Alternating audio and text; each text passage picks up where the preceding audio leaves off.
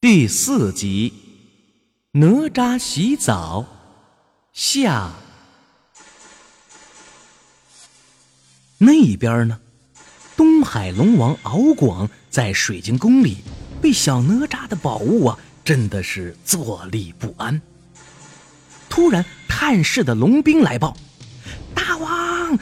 大事不好啦！熊海夜叉李银被一个小娃娃啊啊打死啦！敖广一听是大惊失色，什么？李银？那可是玉皇大帝御笔点差，谁敢打死？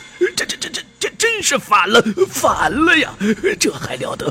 立刻传令，点齐龙兵，本王要亲自擒拿这个胆大的凶手。话音还未落，只见龙王三太子敖丙挺身而出：“父王，抓个小娃娃，何须父王动手？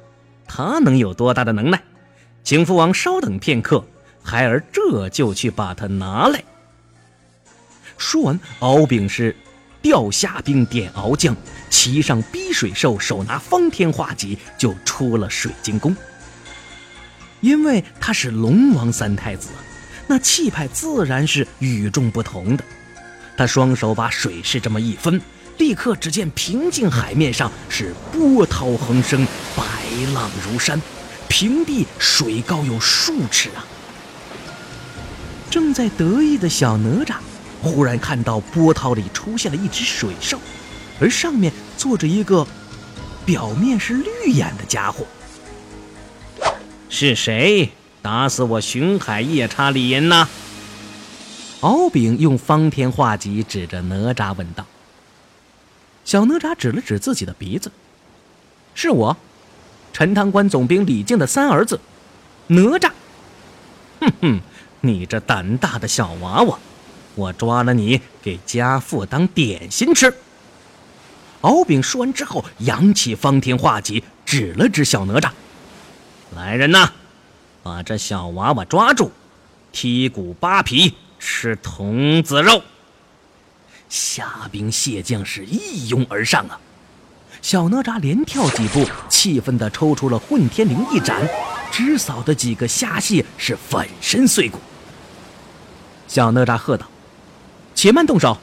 你是谁？先报上名来，好叫你死也要做一个明白鬼。”哼，我是东海龙王敖广三太子敖丙，我父王专吃童男童女，看你生的白白胖胖，正好给我父王当点心吃。识相的，赶快服服帖帖跟我去水晶宫，把你养得更白更胖一点儿，也更好吃。哪吒笑道：“哦，原来你就是敖广的儿子，我正要找你呢。我问你，这么热的天儿，这些个孩子想要下海去游泳、洗澡，凉快凉快，你干嘛不许他们下海？还说谁敢下海，就把他们当童男童女抓了，给你那龙王吃。”你父子两妖龙作恶多端，你还敢在我的面前口口声声要吃我？你真是做梦！你如果乖乖的在我面前低头服罪也就算了，如果惹恼我，看我不砸了你那水晶宫，把你和那老妖龙都揪出来，扯你们的龙鳞，剥你们的龙皮，抽你们的龙骨！三太子敖丙一听啊，气的是哇哇直叫。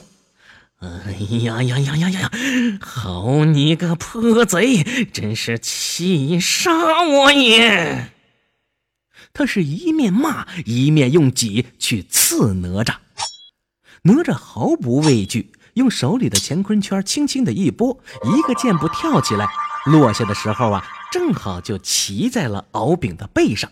他举圈就要打，敖丙一见不妙，缩身化为了一条小白龙。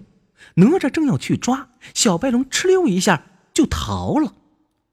小白龙腾的一下升到空中，憋足力气朝海水吹了一股冷气，顿时间鼓起了山一样高的巨浪啊！